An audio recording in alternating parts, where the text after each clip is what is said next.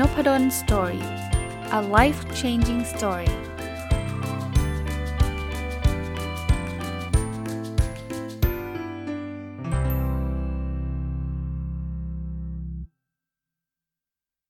สวัสดีครับ ยินดีต้อนรับเข้าสู่นพดล story podcast นะครับ ก็ เมื่อวานได้เกริ่นไว้นะ ว่าปกติเนี่ย เวลาผมจัดนพดล story podcast เนี่ยepisode ที่มันลงมันหารร้อยลงตัว คือคือทุกทุกร้อย episode เนี่ย ผมก็จะมาคล้ายๆ มาสะท้อนคิดหรือมาพูดเรื่องราวที่เกี่ยวข้องกับการจัดพอดแคสต์โดยเฉพาะนะคราวนี้จริง ๆ ตอนนี้เป็นตอนที่ 1301 นะครับ ซึ่งจริง ๆ ถ้าจะให้ตรงมันน่าจะเป็น 1,300 แต่ว่า 1,300เนี่ยมันไปตรงกับวันอาทิตย์ ซึ่งวันอาทิตย์เนี่ยเป็นรายการ My Books เป็นรายการที่เป็นรายการประจำผมก็เลยไม่อยากจะไปอินเทอร์รับรายการประจำนะเพราะว่าเข้าใจว่าหลายคนก็ได้ได้ติดตามอยู่นะครับเดี๋ยวกลายเป็นว่าเฮ้ยทำไมวันอาทิตย์ไม่มีรายการ My Books อะไรเงี้ยนะครับ ก็เลยเลื่อนมา 1 วัน ก็เลยกลายเป็นตอนที่ 3,000 เอ้ยไม่ 3,000 1,301 นะครับ วันนี้เนี่ยหัวข้อที่อยากจะมามาคุยนะครับ จากประสบการณ์ทำมา 1,300 ตอนแล้วเนี่ย ก็อยากจะมาคุยเรื่องโอกาส แล้วก็อุปสรรคในการทำพอดแคสต์นะครับ จริงๆ เรื่องเรื่องราวเหล่านี้เนี่ยผมคิดว่าก็เคยเคยคุยมาบ้างแล้วนะครับ ในตอนต่างๆ นานาเนี่ย แต่คิดว่าเมื่อเวลาผ่านไปเนี่ยเราก็เจออะไรมากขึ้นเนาะก็ตกผลึกได้มากขึ้น บางอย่างก็คล้ายๆ กับที่เคยพูดมาแล้ว บางอย่างก็อาจจะเพิ่มเติมนะครับผมเริ่มต้นจากโอกาสก่อนแล้วกันนะครับ ต้องยอมรับครับว่าเวลาเราทำพอดแคสต์แล้วเราทำอย่างต่อเนื่องจริง ๆ เนี่ย เมื่อเรามีมี คนมาติดตามฟังมาอะไรต่างๆเนี่ยก็จะเริ่มมีโอกาส แต่สำหรับผมเนี่ยผมผมคิดว่ามันมีอยู่ 3 ข้อนะ ผมมานั่งคิดเนี่ยก่อนที่จะมาอัดพอดแคสต์เนี่ยว่าเออผมได้โอกาสอะไรจากการทำพอดแคสต์บ้างนะครับ ข้อที่1เนี่ยผมได้พัฒนาตัวเอง จริง ๆ ก่อนทำพอดแคสต์ถามว่าผมพัฒนาตัวเองไหม ผมก็พัฒนานะ หลักๆการพัฒนาตัวเองของผมก่อนที่จะมาทำพอดแคสต์เนี่ยก็คือการอ่านหนังสือกับการฟังหนังสือ อันนี้เป็นหลักนะครับ แล้วก็นอกจากนั้นก็คือการไปเข้าคอร์สเรียนไม่ว่าจะเป็นคอร์สที่เจอแบบ face to face ก็คือเจอหน้ากัน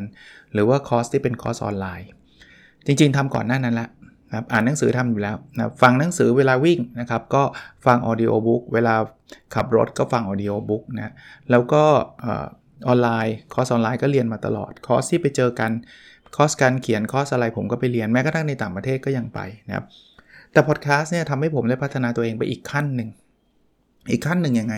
เมื่อ 3 ปีกว่าที่แล้วเนี่ยผมได้เริ่มจัดพอดแคสต์เป็นครั้งแรกเนี่ยผมเริ่มที่จะ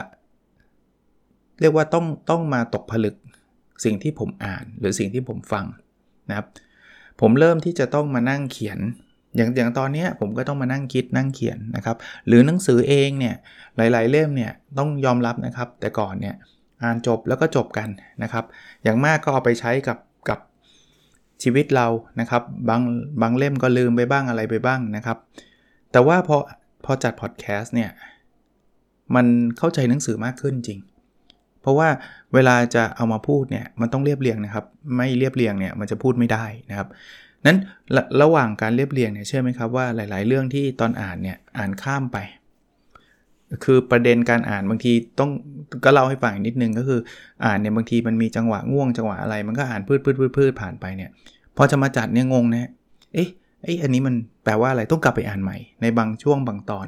เราเข้าใจมากขึ้นนะเเราเชื่อไหมครับ เหมือนหนังสือ The Power of Output นะฮะ คือเขาบอกว่าถ้ามีแต่ Input เนี่ย ไม่มี Output เนี่ย เราจำอะไรไม่ค่อยได้ แต่ตอนนี้หนังสือที่ผมมาพูดเนี่ย ไม่ได้แปลว่าพูดแล้วมันจะจำได้ตลอดไปนะ บางทีก็ลืม แต่ว่ามันดีกว่าอ่านอย่างเดียวแน่ ๆ นะครับ การได้พัฒนาตัวเองเนี่ยมันทำให้ตัวเองเก่งขึ้นนะครับทำให้ตัวเองรอบรู้ขึ้นนะครับ เดี๋ยวนี้เวลา จะตัดสินใจอะไรยังไงเนี่ยนึกถึงสิ่งที่เราเคยพูดนึกถึงสิ่งที่เราเคยอ่านได้ง่ายขึ้นนะครับ แล้วผมเชื่อว่าเวลาเราเก่งขึ้นหรือว่ารอบรู้มากขึ้นเนี่ยมันก็เป็นโอกาสของเรา ไม่ว่าจะเป็นเรื่องเรื่องใดก็ตาม ไม่ว่าจะเป็นเรื่องของการงานนะครับ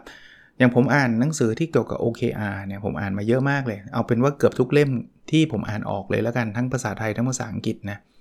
ผมก็คิดว่ามันก็มีมุมให้ให้ผมได้วิเคราะห์ มีมุมให้ผมได้ ได้ศึกษา แล้วก็พัฒนาเลเวลของตัวเองนะครับในเรื่องนี้มากขึ้นนะ เพราะฉะนั้นผมว่าโอกาสแรกเนี่ยก็คือการได้พัฒนาตัวเราเอง ผมไม่ได้บอกว่าทุกคนต้องทำพอดแคสต์นะครับ แต่ว่าผมมองในมุมของผู้จัดพอดแคสต์ในในตอนตอนในตัวในตอนนี้ของผมนะ โอกาสที่ 2 ครับ เมื่อเราเนี่ยได้สร้าง value ให้มันเกิดขึ้นได้ เช่น การอ่านหนังสือเนี่ยมันสร้าง value ให้กับคนหลาย ๆ คนที่ไม่ได้มีเวลาอ่าน หรือว่ามีเวลาแต่ไม่ชอบอ่าน หนังสือแต่ละเล่มเนี่ยถ้าใครไม่ชอบอ่านเนี่ยผมผมว่ามันมันเหนื่อยเลยนะ ที่จะอ่านอะนะเล่มหนึ่ง300 หน้า แล้วคนไม่ชอบเนี่ยอ่านวันละหน้าก็วางแล้วเนี่ยเขาอ่านกันเป็นปีเลยนะครับ กว่าที่จะจบอะหรือบางคนอาจจะไม่ไม่ไม่ได้อ่านเลยด้วยซ้ำเพราะว่าท้อใจไปซะก่อน คราวนี้ผมชอบอ่าน แล้วผมก็ทำหน้าที่สรุปมันก็เป็นการสร้างแวลูให้กับหลาย ๆ คนว่า เออเขารู้แล้วหนังสือเล่มนี้ธีมมันเป็นยังไง หรือไม่ใช่หนังสือนะครับ เป็นเรื่องประสบการณ์เรื่องอะไรต่างๆแม้กระทั่ง episode นี้ที่ผมจัดเนี่ยมันก็เป็นประสบการณ์ส่วนตัวของผมล้วนๆนะครับ ผมก็มาเล่าให้ฟังเนี่ยหลายๆ คนได้ได้ได้บอกว่าเออฟังอาจารย์แล้วแบบรู้สึกดี ฟังอาจารย์แล้วมีประโยชน์ ฟังแล้วผมเอาไปทำแล้วตอนนี้ชีวิตผมดีขึ้นมากเลย สิ่งที่มันตามมาที่มันเป็นโอกาสคือ ผมก็เป็นที่รู้จักมากขึ้น ยังห่างไกลเขาว่าเป็นผู้มีชื่อเสียงมากนักนะครับ ต้องต้องบอกว่าไม่ไม่ไม่ได้เคลมว่าตัวเองเป็นแบบโอ้เป็นคนจะมารู้จักอะไรเยอะแยะ แต่เอาเป็นว่าคนรู้จักผมมากขึ้นกว่าตอนที่ผมไม่จัดแน่ ๆนะครับ ที่ผมรู้ส่วนหนึ่งนะคือถามนักศึกษาครับตอนนี้เปิดเทอมนะผมคาบแรกเนี่ยก็พูดคุยกับนักศึกษาเนี่ยว่า คุณมาลงเรียนวิชานี้ เพราะอะไรทำไมถึงเรียนอยากได้อะไร เชื่อไหมครับว่ามีนักศึกษาจำนวนไม่น้อยเลย เรียนเพราะฟังพอดแคสต์ผมครับ ซึ่งแต่ก่อนจริง ๆ นักศึกษาเนี่ยเขาสามารถเรียนวิชาวิชานี้เป็นวิชาเลือกนะวิชาเกี่ยวข้องกับ performance management and value creation หรือว่า OKR KPI balance scorecard เนี่ยหรือชื่ออีกชื่อหนึ่งคือ organizational performance measurement เนี่ยเป็นวิชาที่เออบางบางอันอาจจะเป็นบังคับ แต่ว่าหลาย ๆ โครงการเป็นวิชาเลือกก็แปลว่าเขาจะเรียนก็ได้ไม่เรียนก็ได้ แต่ตอนหลังเนี่ยผมสังเกตว่ามีคนเรียนเยอะขึ้น ที่ผมถามเขาว่าเขารู้จักผมจากพอดแคสต์ซึ่งซึ่งแปลกดีนะครับ จริงๆ คนที่อยู่ในคณะเนี่ยน่าจะรู้จักเราในฐานะของอาจารย์มากกว่า podcaster แต่ว่าตอนนี้มีคนรู้จักผมในฐานะ podcaster ก่อนที่จะเป็นอาจารย์ลูกศิษย์กันอีกนะครับในวงการวงการภายนอก ผมเชื่อว่าหลาย ๆ ท่านที่ได้กุณาเข้ามาพูดคุยติดต่อนะครับ ก็ได้ยินผมจากพอดแคสต์นะครับ เพราะฉะนั้นเนี่ยผมว่ามันก็เป็นโอกาสนะการที่มีเป็นที่รู้จักหรือว่ามีคนรู้จักเรามากขึ้นเนี่ยก็มันก็มีโอกาสอะไรหลาย ๆ อย่างเข้ามานะครับ ไม่ว่าหลาย ๆ คนก็กุณาเรียนเชิญให้ทำนู่นทำนี่เต็มไปหมดเลยนะครับ ซึ่งซึ่งอันนี้อันนี้ผมก็ละไว้นิดนึงนะครับว่าผมก็เดี๋ยวจะพูดถึงอุปสรรคตรงนี้แหละฮะเดี๋ยวเดี๋ยวจะพูดต่อไปว่าผมก็ไม่ได้สามารถจะตอบรับโอกาสที่ท่านให้ผมได้ทุกทุกทุกกรณีนะครับ ทุกกรณีนะนั้นอันที่ 2 อันที่ 1 ได้พัฒนาตัวเอง อันที่2เนี่ย โอกาสก็คือก็ได้เป็นที่รู้จักแล้วก็เป็นที่จะเรียกว่าอะไรครับหลายๆ คนก็กุณาให้ให้เกียรตินะครับ ให้มาร่วมทำงานหรืออะไรต่างๆ อันที่ 3 ครับ มันก็เป็นโอกาสอีกอีกมุมหนึ่งคือการเพิ่มรายได้ ต้องบอกว่ารายได้โดยตรงจากพอดแคสต์ผมไม่ไม่ไม่ได้มีนะครับยกเว้นยกเว้นว่ามันจะอาจจะมีโฆษณา YouTube อยู่บ้างนะครับเพราะคนตาม YouTube อยู่ประมาณ ก็ไม่เยอะแยะนะครับ ประมาณ 25,000 มั้งนะครับ พอคนตามเยอะเนี่ยใน YouTube มันจะมีโฆษณาเหมือนเหมือนเหมือนโมเดลยูทูบเบอร์ทั่วไปนะครับ แล้วก็เป็นรายได้ที่ได้จาก Blockdit บ้างนะครับ เวลาคนฟังเยอะๆ มันก็จะได้ดาวนะแต่พวกนี้ไม่ได้เยอะแยะอะไรนะครับ เอาเป็นว่าแค่พอค่าใช้จ่ายในการไปเช่าไอ้ hosting ของพอดแคสต์นะผมเอาไปลง Podbean เอาไปลง SoundCloud มันต้องจ่ายรายเดือนเนี่ยรายได้ก็ประมาณนั้นแหละก็คือไม่ได้ไม่เสีย แต่แต่ต้องยอมรับว่ารายได้บางทีมันมาจากรายได้ทางอ้อม ยกตัวอย่างเช่น คนฟังพอดแคสต์ผมเยอะเนี่ย เวลาผมผมมีหนังสือออกใหม่นะครับผมก็มาโปรโมทในพอดแคสต์ผมไม่รู้หรอกครับว่าไอการโปรโมทในพอดแคสต์ว่าตอนนี้ผมมีหนังสือออกแล้วเนี่ย มันทำให้มีคนซื้อหนังสือผมเยอะขึ้นกี่เล่มผมไม่ทราบ แต่ว่าโดยภาพรวมผมเชื่อว่าหลาย ๆ คนเนี่ยซื้อหนังสือผมเพราะว่ารู้จักผมผ่านพอดแคสต์เพราะฉะนั้นเนี่ยผมคิดว่ารายได้ตรงนี้ก็คือคือนับออกมาเป็นจำนวนบาท ป๊ะๆไม่ได้นะครับ ผมก็ไม่เคยทำการทดลองว่าระหว่างโปรโมทในพอดแคสต์กับไม่โปรโมทในพอดแคสต์รายได้จากการขายหนังสือต่างกันกี่บาทอะไรเงี้ยไม่ไม่เคยทำการทดลองขนาดนั้น แต่ว่าค่อนข้างเชื่อว่าการที่มีคนฟังพอดแคสต์เยอะนะครับ วันหนึ่งก็เป็นหลักหมื่นนะครับ ก็น่าจะทำให้คนรู้จักเราเยอะ แล้วก็รายได้เช่นการการออกหนังสือก็น่าจะเพิ่มขึ้น หรือการเป็น ทำคอร์สบางอย่างนะครับคอร์สออนไลน์ที่ผมประชาสัมพันธ์ผ่านพอดแคสต์ผ่านเพจนะครับก็มีคนเข้ามาสมัครเรียนกันเต็มไปหมดเลยนะครับกก็เชื่อว่าส่วนหนึ่งก็แล้วกันนะครับ บางคนบอกโอ้ยไม่หรอกออรู้จักอาจารย์จากที่อื่นก็เป็นไปได้ อย่างที่ผมบอกผมไม่สามารถแยกแยะได้ชัด ๆ ว่าคนสมัครผ่าน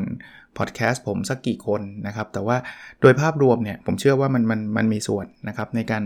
สร้าง generate รายได้ในลักษณะนั้นนะครับ รวมถึงการเป็นที่ปรึกษารวมถึงองค์กรต่างๆ ที่คุณาเรียนเชิญใบบรรยายตามองค์กร ซึ่งตอนนี้ก็เยอะแยะเต็มไปหมดเนี่ยผมก็คิดว่าผมก็ไม่เคยถามนะครับว่าเออที่เรียนเชิญผมมาเนี่ยรู้จักผมผ่านจากที่ไหนอะไรเงี้ยอาจจะเป็นการแนะนำจากคนอื่น อาจจะรู้จักผมผ่านหนังสือ หรืออาจจะจะฟังผมจากพอดแคสต์ก็ได้นะครับ แต่ว่าไม่มากก็น้อย ผมคิดว่ามันก็เป็นโอกาสในการสร้างไรายได้ในมุมนี้ แต่รายได้ประเภทที่แบบเป็นสปอนเซอร์ เป็นช่องเอเข้ามาโฆษณาผ่านช่องรายการผมเนี่ย อันเนี้ยผมยังไม่ได้รับ ซึ่งเดี๋ยวผมจะพูดในมุมของอุปสรรคนิดหนึ่งนะครับอะสรุปโอกาสผมสั้นๆ 3 ข้อนะ จากการทำพอดแคสต์มา 1,300 ตอนเนี่ย หลักๆ ก็คือ 1 ได้พัฒนาตัวเอง 2. ทำได้เป็นที่รู้จักกับคนจำนวนมากขึ้นนะครับ แล้วก็ 3. มีส่วนในการเพิ่มรายได้นะครับ คราวนี้ทุกอย่างมันมีโอกาสมันก็มีอุปสรรคนะครับ มันก็มีความยากลำบาก มันก็มีคือคือพอดแคสต์มันก็ถึงแม้ว่าผมเป็นคนชอบทำนะแต่ว่าต้องยอมรับว่าผมก็ไม่ได้โลกสวยว่า เฮ้ยมันมันง่ายมากดิดนิ้วทำปุ๊บหนึ่งก็ได้ ผมมีอุปสรรค 3 ข้อมาแชร์เหมือนกันนะครับ จากการทำพอดแคสต์มา 1,300 ตอนเนี่ย อุปสรรคข้อแรกคือเรื่องเวลา ยอมรับเลยครับว่าพอดแคสต์เนี่ยกินเวลาพอสมควร นี่ขนาดชอบนะ นี่ขนาดเรียกว่าผมตัดเวลาอ่านหนังสือไปแล้ว เพราะว่าเป็นเวลาที่ผมเรียกว่าเป็นเป็นงานอดิเรกผมอะถ้าใครที่เป็นคนไม่ชอบอ่าน ไม่ชอบศึกษาแล้วแล้วจะจัดพอดแคสต์ทุกวัน แล้วก็จะจัดเป็นพันๆตอนเนี่ยผมคิดว่าเหนื่อยกว่าผมเยอะเลย เพราะว่าถ้าไม่อ่านหรืออ่านช้าเนี่ยลำบาก แต่กระนั้นนะผมบอกได้เลยว่าวันๆเนี่ยตอนนี้ผมผมอัดพอดแคสต์เนี่ยผมจะไม่ได้อัดแบบทีเดียวส่วนใหญ่จะไม่ได้อัดทีเดียวแบบ 5 วันรวดไม่ค่อยไม่ค่อยได้ทำไม่ค่อยได้ทำส่วนใหญ่จะเป็นการอัดวันต่อวัน คราวนี้วันต่อวันเนี่ยจังหวะเวลาต้องมีเอ่อผมยกตัวอย่างอย่างเมื่อวานนะเมื่อวานคือวันเสาร์วันนี้ผมอัดเนี่ยเป็นวันอาทิตย์นะครับ เมื่อวานเป็นวันเสาร์เนี่ยผมสอนเต็ม 6 ชั่วโมงครับทั้งเช้าและบ่าย สอนเต็ม 6 ชั่วโมงเสร็จปุ๊บเนี่ยพอสอนเสร็จนี่แทบจะหมดแรงนะแทบแบบคืออยากจะไปนอนเฉยๆเงียบๆเลยแต่พอดแคสต์จะไม่ได้อัดเนี่ยครับนั้นต้องอึดต่ออีกชั่วโมงหนึ่งอะ ในการอัดแล้วก็ทำไฟล์ต่างๆ อย่างที่ผมเรียนทุกท่านให้ให้ทุกท่านฟังว่าพอดแคสต์ผมทำคนเดียวเลยนะ ตั้งแต่ศูนย์จนกระทั่งออกมาเป็นไฟล์ให้ท่านฟัง ผมทำคนเดียวไม่ว่าจะเป็นการอัดการทำไฟล์ การทำปกกราฟิกปกอะไรเงี้ยซึ่งมันมี template อยู่นะครับ ผมก็จะทำจนกระทั่งเสร็จแล้วเอาโหลดลงอะไรเงี้ยทำทุกอย่างเลยเนี่ยนั้นเป็นชั่วโมงนะครับเป็นชั่วโมงวันหนึ่งต้องมีให้ อันนี้ผมบอกแล้วนะผมตัดเวลาอ่านหนังสือไปแล้วนะเพราะว่าผมอ่านอยู่แล้วนะครับ เพราะฉะนั้นเนี่ย challenge เรื่องเวลาเวลาจะไปเดินทางไปต่างจังหวัด ผมอาจจะต้องมีการอัดเตรียมไว้ เพราะว่าผมไม่แน่ใจว่าคือไปต่างจังหวัดไม่อยากจะขนคอมขนไมค์ขนอะไรไปนะ แล้วก็ไม่แน่ใจเรื่องอินเทอร์เน็ตด้วย ผมเคยไปเที่ยวที่หนึ่งนะ แล้วคิดว่าเดี๋ยวจะไปอัดที่นู่นแล้วก็เดี๋ยวจะไปโพสต์ลงที่นู่นเนี่ยปรากฏว่าอัดได้ครับ แต่อินเทอร์เน็ตไม่มีโอ้โหเป็นเรื่องเลย เพราะว่าเราอยากที่จะให้มันออกทุกวันไงตอนนั้นเนี่ยต้องถึงขนาด ยกคอมลงไปนั่งล็อบบี้ไปเอาสัญญาณอินเทอร์เน็ตจากล็อบบี้เพราะว่าในห้องมันไม่มีสัญญาณอินเทอร์เน็ตไปนั่งทำไฟล์อยู่ที่ล็อบบี้ไปโหลดที่ล็อบบี้อะไรเงี้ยก็ไม่อยากให้เกิดเหตุการณ์นั้นก็ก็ต้องอัดเตรียมไว้คราวนี้อัดเตรียมไว้ก็ไม่ง่ายใช่ไหมเพราะว่าตอนหนึ่งก็เป็นชั่วโมง ถ้าเตรียม 3 ตอน 3 วันเนี่ยก็ 3 ชั่วโมงเข้าไปแหละที่ที่มันจะต้องกินเวลาไปนะครับอันนี้คืออุปสรรคข้อที่1นะอุปสรรคข้อที่2เนี่ยคือเป็นเรื่องของเสียงเรื่องของเทคนิค คือเรื่องเสียงเรื่องเทคนิคเนี่ยผมอย่างที่ผมเรียนทุกท่านนะครับ ห้องอัดผมเนี่ยจะพูดให้หรูหราคือห้องอัดเนี่ยจริง ๆ มันคือห้องนั่งเล่นของลูกชาย มันก็มีความเงียบอยู่ระดับหนึ่ง แต่มันไม่ได้เงียบแบบขนาดแบบห้องอัดแบบ professional เหมือนกับที่เขามีกันนะครับ ผมเคยไปอัดพอดแคสต์ที่ The Standard ที่คุณเคนนครินทร์เชิญไป โอ้โห ห้องอัดนี่เขาแบบประตู 2 ชั้นเลยมั้งครับ คือมันเงียบจริง ๆ แล้วเสียงเขาแบบเขามีแบบ ก็เครื่องเสียงเขาคงระดับระดับ top อะเขาเป็นสื่อครับ อันนั้นคือแบบเป๊ะมาก ผมเคยไปอัดที่ Mission to the Moon นะครับ รายการ already episode แรกเลยมั้งครับ ไปเจอคุณปิ๊กคือเจอคุณคุณแท็บเนี่ยเขาก็ทำห้องอัดเป็นเรื่องเป็นราวครับ อันนั้นคือสื่อเลยแหละนะครับ แต่ผมเนี่ยไม่ได้ไม่ได้ไม่ได้ลงทุนขนาดนั้นครับ ห้องผมคือห้องธรรมดาห้องหนึ่งนะครับ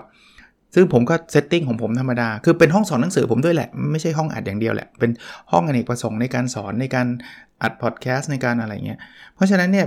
บางบางช่วงบางตอนถ้าอาจจะมีเสียงสุนัขเห่าบ้างเข้ามาบ้างนะ บางช่วงบางตอนอาจจะฝนตกฟ้าร้องเสียงมันซ่าๆหน่อย ไมโครโฟนผมโดยปกติผมก็ซื้อให้มันดีระดับหนึ่งนะ แต่ถามว่ามันแบบโอ้โหแพงแบบหรูหราฟูฟ้าเลยเปล่าไม่ได้ขนาดนั้น แล้วบางทีมันก็จะมีพวก technical error ถ้าถ้าท่านฟังมาตลอดมันจะมีบาง episode เนี่ย อยู่ดีๆนะไมโครโฟนมันก็สวิชไปใช้ไมโครโฟนของโน้ตบุ๊กเฉยเลยมันไม่รู้ตัว จริงๆ ถ้าเกิดเราเช็คสักนิดนึงอาจจะรู้แต่ว่ามารู้ตอนที่มันเอาลงไปแล้วมาเปิดฟังเอ้าทำไมเสียงมันเป็นอย่างนี้วะแล้วไม่เช็คดู โอ้ยทำไมไมโครโฟนมันสวิชกลายเป็นไมโครโฟนของคอม แต่ว่าบางทีมันก็ไม่มีเวลาที่จะมาอัดใหม่อีกครั้งทำไฟล์ก็ อย่างที่เรียนนะว่าก็ความรู้ไม่ได้เป็นซาว n d เอนจิเนียร์ความรู้จำกัดในเรื่องนี้ศึกษามาระดับหนึ่ง เปิด YouTube ระดับหนึ่งนะครับ แต่ว่าโดยโดยรวมๆ ก็ถามว่าเป็นอุปสรรคไหมก็ก็นิดนึงอะแต่ว่าก็ผมว่าพอไหวนะ ถ้าถ้าผมได้รับ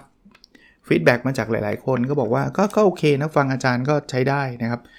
เรื่องกราฟิกถามว่าสวยสวยหรูไหม ผมมีลูกศิษย์คนหนึ่งนะ เป็นศิษย์เก่าเขาช่วยทำ template ให้ นี่ถ้าใครย้อนกลับไปดูยุคแรก ๆ ของพอดแคสต์นะ มันเป็นแบบรูปแบบผมเอามือถือถ่ายรูปหนังสือแล้วก็แปะเลยอะคือแบบ จนกระทั่งคนที่เขาเป็นเซียน YouTube เนี่ยเขามาทักมาเลยบอกว่า เออเนื้อหาอาจารย์ดีนะ แต่ว่าภาพอาจารย์มันน่าเกลียดนะครับอาจารย์อาจารย์ทำภาพให้มันสวยๆหน่อยได้ไหมคนเขาจะได้ได้ติดตามมันจะได้น่าติดตามหน่อยพอตอนหลังก็ได้เทมเพลตนี้มาก็ดีขึ้นมาระดับหนึ่งนะ ผมคิดว่าพอสูสีกับช่องอื่นบ้างนะครับ แต่ผมบอกจะบอกว่าทั้งเสียงทั้งรูปทั้งอะไรเนี่ยเราเราทำได้ระดับหนึ่ง มีบางคนบอกอาจารย์ อยากให้อาจารย์สรุปเป็นบทความเลยที่อาจารย์ทำพอดแคสต์เนี่ยอาจารย์ทำเขียนบทความเลย เรียนตรงๆว่าก็ไม่มีเวลาทำถึงขนาดนั้นนะครับ ดังนั้นผมผมถือว่าไอ้เรื่องนี้เป็นอุปสรรคเคยมีความคิดที่อยากที่จะจ้างคนมาทำทุกอย่าง แต่อย่างที่ผมบอกนะเรื่องค่าใช้จ่ายก็ส่วนหนึ่งแหละ เพราะว่าพอดแคสต์ผมก็ไม่ได้มีรายได้โดยตรง แบบมีสปอนเซอร์มีอะไรแบบเต็มที่ขนาดนั้น แล้วนอกจากค่าใช้จ่ายคือเรื่องเวลาครับ ผมอัด4ี่ทุ่มต้องลงตอนเช้าตีสี่ผมจะพอดแคสต์ผมส่วนใหญ่ยกเว้นช่อง YouTube กับ Blockdit เนี่ยผมโพสต์ไว้ตีสี่เพราะว่าหลายคนออกจากบ้านเช้ามากนะก็แต่แต่ไม่ได้แปลว่าท่านต้องมานั่งฟังตอนตีสี่นะหกโมงท่านก็จะได้มี7จ็ดโมงท่านจะได้มีนะครับ ผมก็จะจะโพสต์ไว้เร็วนิดนึง เพราะฉะนั้นเนี่ยมันไม่ทันไง คือคือจะไปจ้างคนมาเนี่ยผมอัดตอน5้าทุ่มแล้วผมก็จะบอกว่าไปทำไฟล์ทำเสียงทำรูปให้เสร็จนะ แล้วเดี๋ยวลงคืนนี้เลยนะก็เกรงใจเขานะ ผมเคยถามคนที่รับทำเนี่ยเขาก็จะบอกผมว่าอาจารย์ส่งมาสักประมาณอาทิตย์หนึ่งจะได้สบายๆ ผมก็ไม่มีเวลาอัดล่วงหน้าเป็นอาทิตย์นะจริงๆ ถ้าจะทำจริงๆ ก็คงทำได้ แต่ว่าส่วนหนึ่งก็อยากให้ เอาตรงๆว่าอยากให้พอดแคสต์เราใหม่ด้วยแหละ การอัดไว้ก่อนเป็นอาทิตย์เนี่ยบางอย่างเนี่ยมันจะทำให้เรื่องราวมันเก่า เช่นรายการไอ้ OKR Weekly ที่ผมต้องมา track ความก้าวหน้าของ OKR ของผมเนี่ยมันอัดก่อน1วีคไม่ได้ไงมันต้องรู้ตอนนี้ไงว่าน้ำหนักเราเท่าไหร่ใช่ปะมันต้องรู้ตอนนี้ไงว่าคนติดตามพอดแคสต์เท่าไหร่เพราะฉะนั้นเนี่ยการอัดก่อน1 week information มันก็จะ lag ไปนะครับ หรือบางอย่างมันเป็น current event ถึงแม้ว่ารายการผมไม่ใช่รายการข่าวนะแต่ว่า เวลาผมอ่านหนังสือแล้วผมก็มักจะ relate กับสิ่งที่เกิดขึ้นในในในขณะนั้นนะครับ หลาย ๆ เรื่องก็เป็นเหตุการณ์ในประเทศนะขณะนั้นโควิด ตอนนี้เป็นยังไงอะไรเงี้ย มันก็อาจจะเก่าไปนิดนึงนะครับ ก็เลยยังเอาเอาเอาตรงๆว่าก็ยังไม่ได้คิดจะจ้างจริง ๆ จัง ๆ แต่วันหนึ่งไม่แน่นะครับ วันหนึ่งอาจจะต้องต้องต้องหาคนมาแบ่งเบาภาระตรงนี้ ถ้าหาหาได้ก็ก็จะดีอันอันสุดท้ายครับที่เป็นอุปสรรค ซึ่งอันนี้ผมไม่เรียกว่าอุปสรรคซะทีเดียวนะ ผมผมจะเรียกว่าเป็นความไม่เข้าใจแล้วกันนะครับผมเข้าใจดีว่าแต่ละคนเนี่ยอาจจะมีประสบการณ์ในการติดต่อ podcaster ที่แตกต่างกันนะครับความความไม่เข้าใจอันแรกเนี่ยเป็นเรื่องของการทำสปอนเซอร์นะครับผมผมพูดแบบนี้เรียนอันนี้เรียนอีกครั้งแล้วเรียนตรง ผมไม่ได้ไม่ได้ถึงขนาดที่ว่า เอ้ยไม่เอาไม่ไม่ไม่อย่ามาคุยกับผมเลยนะสปอนเซอร์ไม่ใช่ เพียงแต่ว่าผมเนี่ยเป็นคนที่ full time job ของผมเนี่ยคือการเป็นอาจารย์มหาวิทยาลัยนะครับ และส่วนตัวอันนี้พูดเฉพาะเฉพาะตัวผมเลยนะครับเวลามีคนให้ทำสปอนเซอร์นะครับ ผมจะค่อนข้างไม่ค่อยสบายใจที่จะเป็นสปอนเซอร์หรือว่าพูดในกรณีที่ มันเป็นสินค้าหรือบริการที่ผมไม่เคยใช้ สมมุติว่ามีสินค้า A มา บอกว่าอาจารย์ อาจารย์ช่วยเป็นสปอนทำสปอนเซอร์ให้กับโฆษณาสินค้านี้หน่อยได้ไหมอาจารย์ขอ rate card หน่อย ขอเรทการ์ดก็คือออกตอนนึงเนี่ยอาจารย์คิดเงินเท่าไหร่ ส่วนตัวเนี่ยผมจะดูสินค้าหรือดูบริการนั้นก่อนว่าผมเคยใช้ไหม ถ้าผมไม่เคยใช้ ผมส่วนใหญ่ผมจะไม่ค่อย ไม่ใช่ไม่ส่วนใหญ่อะผมไม่เคยรับ ถ้าอะไรที่ผมไม่เคยใช้ ผมไม่เคยรับ เหตุผลเพราะว่าเออผมค่อนข้างที่จะลำบากใจครับลำบากใจที่จะบอกว่า โอ้โห สินค้านี้มันสุดยอดเลยนะครับ ผมแนะนำเลยว่าต้องไปซื้อสินค้านี้ทั้งๆที่ตัวเองไม่เคยใช้ด้วยซ้ำผมบอกเรียนไปตรงๆส่วนคนคนที่มาติดต่อก็อาจจะเป็นเจ้าของสินค้าหรือบริการนั้นโดยตรง หรือบางที่ก็เป็นเอเจนซี่นะแต่ว่าเอเจนซี่ก็คือตัวแทนนั่นแหละ ผมก็จะติดต่อบอกบอกไปตรงๆว่า ผมอาจจะไม่ได้รับตรงนี้นะครับ เพราะว่าผมไม่เคยใช้บริการหรือว่าไม่เคยใช้สินค้า ก็จะมีหลายๆท่านก็บอกว่าอาจารย์ก็เชิญมาใช้บริการสิ ถ้าอาจารย์อยากที่จะจะรับอาจารย์เข้ามาใช้บริการที่สมมติร้านร้านอาหารแล้วกันนะสมมตินะอาจารย์มาใช้บริการร้านอาหาร อาจารย์จะได้รู้ไงว่าบรรยากาศเราเป็นยังไง อาจารย์จะได้รู้ไงว่าอาหารเราเป็นยังไง จริงๆ ก็สมเหตุสมผลนะครับ ถ้าผมเป็น full time podcaster ผมคงไปแหละ คือคือไม่ได้ทำงานอะไรเลยเนี่ย ก็คงไปแล้วไปชิมอาหาร แล้วก็ เฮ้ย อาหารเขาดีจริง ๆ แล้วเป็นสปอนเซอร์มันก็เป็นวินวินใช่ไหมเพราะเรากินแล้วมันอร่อยเราก็อยากแนะนำอยู่แล้ว แล้วเขาก็มีเราก็มีรายได้เพิ่มขึ้น ส่วนเขาก็จะอาจจะมีลูกค้าเพิ่มขึ้น แต่อย่างที่ผมเรียนครับ อาชีพประจำและงานประจำผมเนี่ย คือคืออาจารย์มหาวิทยาลัย เพราะฉะนั้นเนี่ยผมติดงานสอนติดงานบรรยาย ติดงานวิจัย ติดงานที่มันเป็นงานหลักอยู่แล้ว คือส่วนตัวก็เลยไม่สามารถที่จะไปแบบนั้นได้อีก ก็เลยดูเหมือนเฮ้ยเล่นตัวเปล่าวะไม่ได้เล่นตัวครับ ก็อย่างที่บอกครับมันมีภารกิจอยู่เราเอ่อพอดแคสต์ผมจะใช้เวลานอกงานเสมอนะครับในการอัดในการจัด เพราะฉะนั้นเนี่ยเวลาในงานผมจะไม่มีแบบเฮ้ยผมจะ cancel การสอนนักศึกษาเพื่อที่จะไป เก็บข้อมูลในหาหาข้อมูลในร้านอาหารเพื่อจะมาทำพอดแคสต์ทำสปอนเซอร์ให้พอดแคสต์เพราะฉะนั้นเนี่ยผมไม่ไม่ไม่เรียกว่าเป็นอุปสรรค แต่ว่าส่วนส่วนนี้จะเป็นส่วนที่มันเกิดอาจจะต้องทำความเข้าใจให้กับคนที่เข้ามาติดต่อสักนิดหนึ่งนะครับ แต่ว่าอะไรที่ผมผมจะเรียกว่าอะไรผมอ่านอยู่แล้วผมชอบอยู่แล้ว อย่างอย่างตอนนี้มีสำนักพิมพ์ติดต่อมาว่าอาจารย์อยากจะส่งหนังสือมาให้อาจารย์รีวิว แล้วก็อาจจะเป็น profit sharing อย่างนี้ผมโอเคเลย เพราะว่าหนังสือผมแต่ผมบอกสำนักพิมพ์นะว่าไม่ใช่ทุกเล่มที่ส่งมา ผมจะรีวิวได้หมดนะ เพราะว่าบางเล่มผมอาจจะอ่านแล้วไม่ไม่ไม่ใช่ทาง ผมก็จะไม่รีวิวให้นะว่าโอ้โหหนังสือสุดยอด คือถ้าเกิดผมผมจะรีวิวจริงๆแปลว่าผมชอบเล่มนั้นนะครับ แต่สำนักพิมพ์เขาเขาเขาก็สามารถส่งหนังสือมาให้ผมได้ครับ แล้วถ้าเกิดรีวิวแล้วก็เป็น profit sharing เช่น ผมแชร์บอกว่าเอาถ้าเกิดสั่งหนังสือผ่านนพดลสอรี่นะเป็นสปอนเซอร์เนี่ย ได้ส่วนลดเท่านี้นะ ผู้อ่านก็ได้ส่วนลดไป ถ้าเขาอยากอยากซื้อ ส่วนตัวผมก็อาจจะได้รายได้บางส่วนนะสำนักพิมพ์ก็จะได้ได้ขายหนังสือได้มากขึ้นอย่างเงี้ยก็อาจจะเป็นวินวินวินในลักษณะแบบนี้ อย่างนี้โอเคนะครับ ก็พูดถึงเรื่องของความไม่เข้าใจอันแรกก็คือเรื่องเรื่องของไอ้รับโฆษณารายได้ต่างๆ ความไม่เข้าใจอันที่ 2 ซึ่งมันต่อยอดมาจากการทำพอดแคสต์คือ มีหลายที่ครับที่จะเรียกว่าอะไรครับ เขาเรียกว่าอยากจะลงพอดแคสต์เออคล้ายๆกับรับโฆษณาแบบนั้นเนี่ยแต่แต่แต่วิธีการเข้ามาของของท่านเนี่ยอาจจะท่านอาจจะเข้าใจผิดเองนะครับ คือท่านจะบอกว่าท่านจะลงตอนนี้ตอนนี้ตอนนี้โดยที่เเขียนมาดีนะครับ พูดดีนะครับ แต่ว่าผมคิดว่าอันนี้อันนี้เผื่อเผื่อจะได้เราจะได้เข้าใจตรงกันคือ ท่านก็กำหนดเลยบอกว่า อาจารย์ผม เนี่ยมาจากบริษัทนี้ผมอยากจะลงพอดแคสต์ตอนนี้เออโดยที่ผมจะไม่คิดค่าใช้จ่ายอาจารย์นะ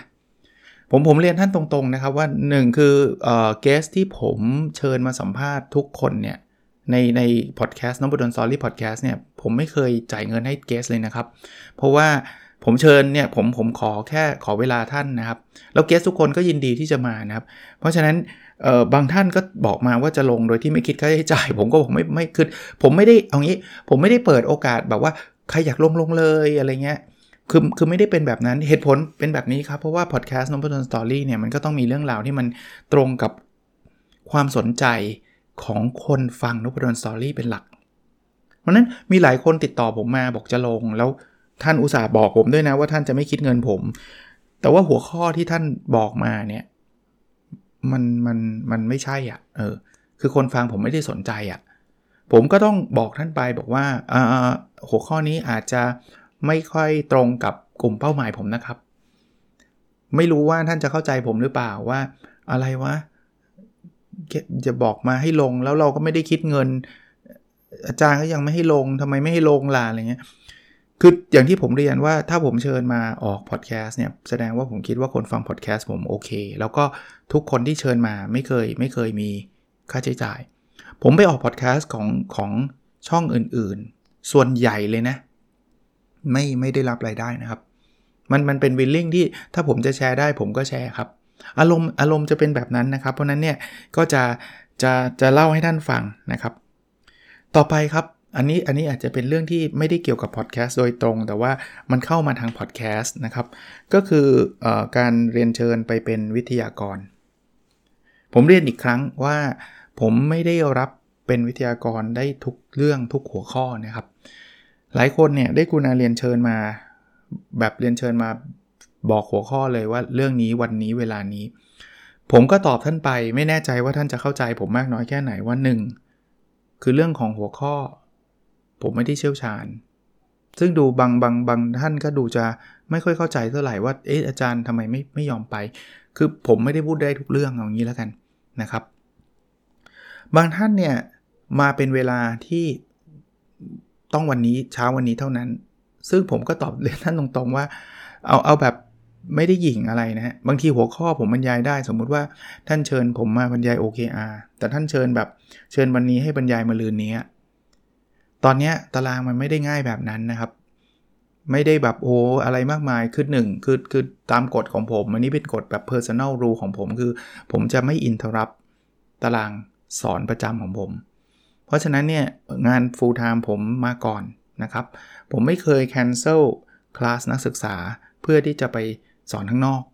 เพราะว่าผมถือว่า priority ของผมคือธรรมศาสตร์ ผมเป็นอาจารย์ full time ธรรมศาสตร์ ถ้าข้างนอกต้องเป็นเวลาข้างนอก ที่ที่ไม่ใช่เวลา full time ของธรรมศาสตร์นะครับ เพราะฉะนั้นเนี่ยเออนัดแบบนั้นเนี่ยไม่มีทางได้เลยครับ นัดแบบนั้นเนี่ยไม่ได้หยิ่งแต่มันไม่ได้ครับ มันไม่ได้ นัดอาจจะต้องเป็นเป็นเดือนเดือนเลยครับ ถ้าถ้าเป็นตอนนี้นะครับ เพราะว่าตารางมันมันมันค่อนข้าง fix แล้วตอนนี้เปิดเทอมยิ่งเปิดเทอมเนี่ยจะเป็นยิ่งตารางที่มันมันมันเข้มข้นมากนะครับ มัน เลื่อนเลื่อนทีก็ไม่ใช่ไม่ใช่ง่ายแต่ผมไม่เลื่อนอยู่แล้วแหละ ถ้ามันเป็น commitment หรือหรือหรือผมมี commitment ในการบรรยายให้กับธรรมศาสตร์ในธรรมศาสตร์เขาก็มี training มีอะไรนะครับที่ที่เชิญผมไปบรรยาย ผมก็ไม่ไม่ไม่สามารถจะไปเลื่อนได้นะครับ เพราะฉะนั้นเนี่ยเรื่องนัดเวลาก็เป็นเรื่องหนึ่ง คือเรื่องนัดเวลาเนี่ยผมเคยนะครับ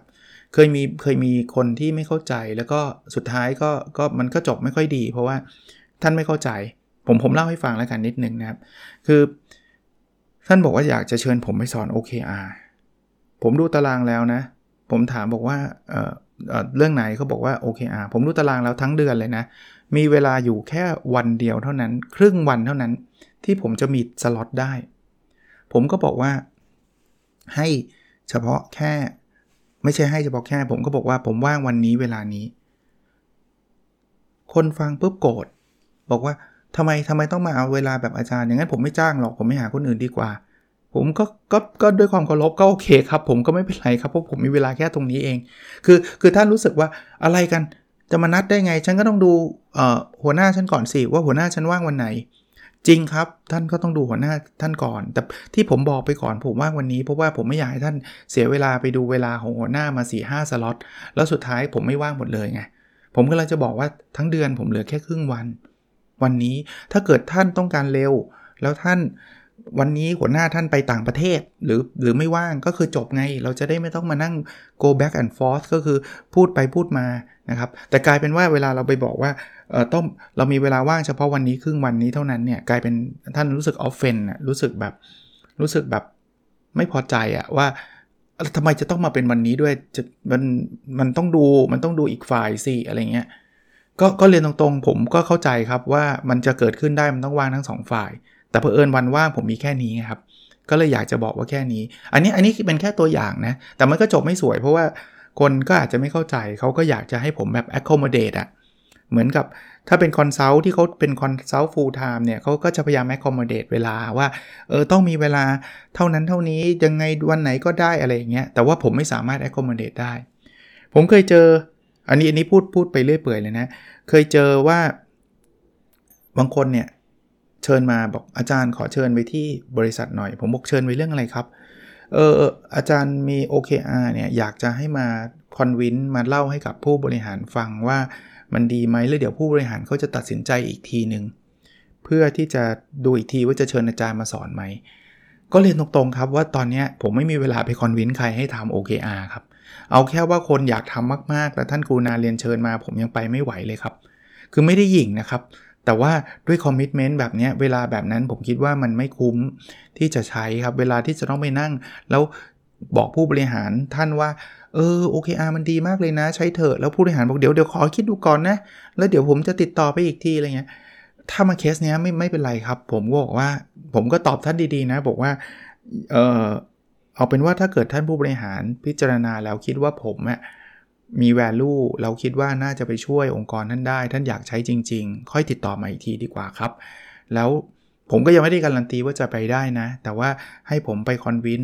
อาจจะไม่ได้นะครับ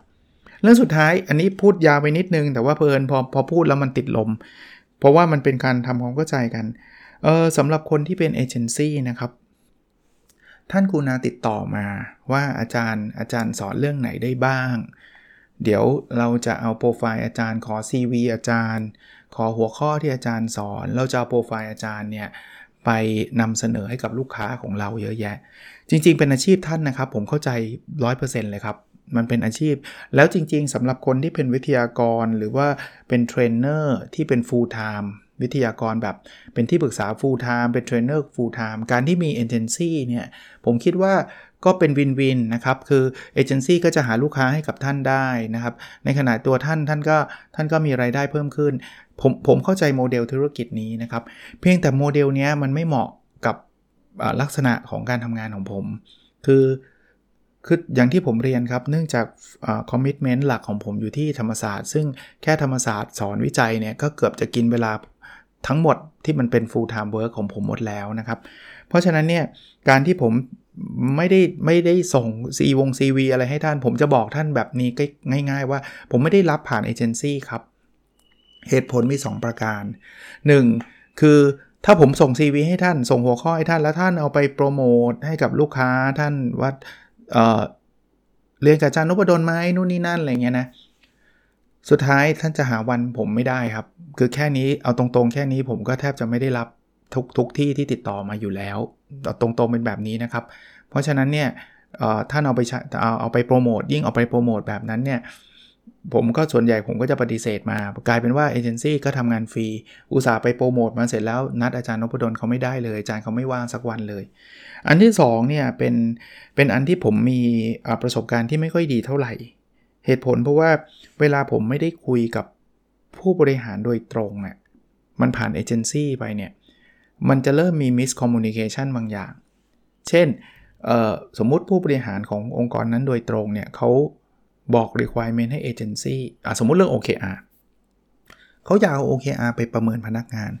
ตัวเอเจนซี่เองเนี่ยท่านอาจจะไม่ได้รู้ลึกว่า OKR มันไม่ควรเอาไปใช้ประเมินพนักงาน เขาก็จะตอบอท่านผู้บริหารบอกได้เลยเดี๋ยวติดต่ออาจารย์นพดลให้ แต่เวลาเวลาเอเจนซี่ติดต่อผมเนี่ย requirement ตรงนี้อาจจะไม่ท่านอาจจะไม่คิดว่ามันเป็นเรื่องสสำคัญมากนัก ท่านอาจจะบอกผมอาจารย์มีองค์กรมามามาอยากให้อาจารย์สอน OKR ผมก็มีแนวคิดของผม ผมก็โอเคสมมตินะ ที่ผ่านมาเป็นแบบนี้ พอเราไปบรรยายเสร็จปุ๊บมันไม่ตรงกับสิ่งที่ผู้บริหารต้องการไงผู้บริหารต้องการให้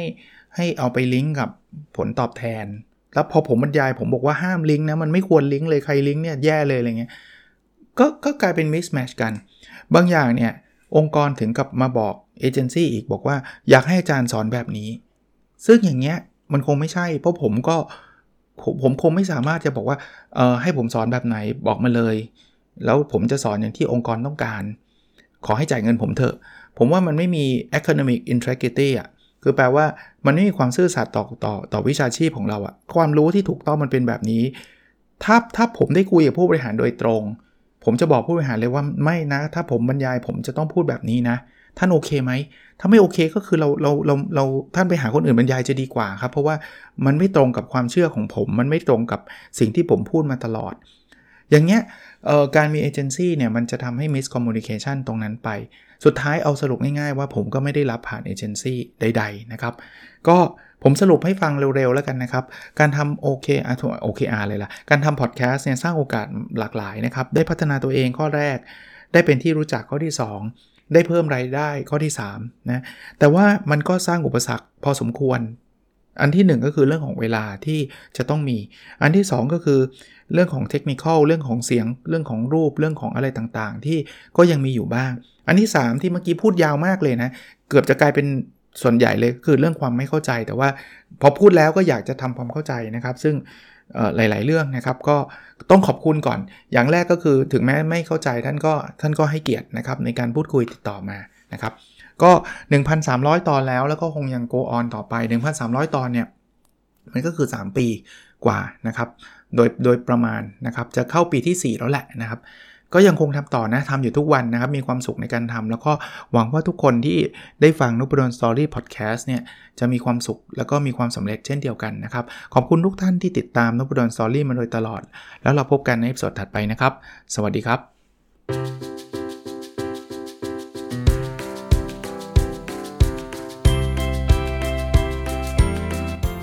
n o p a d o n Story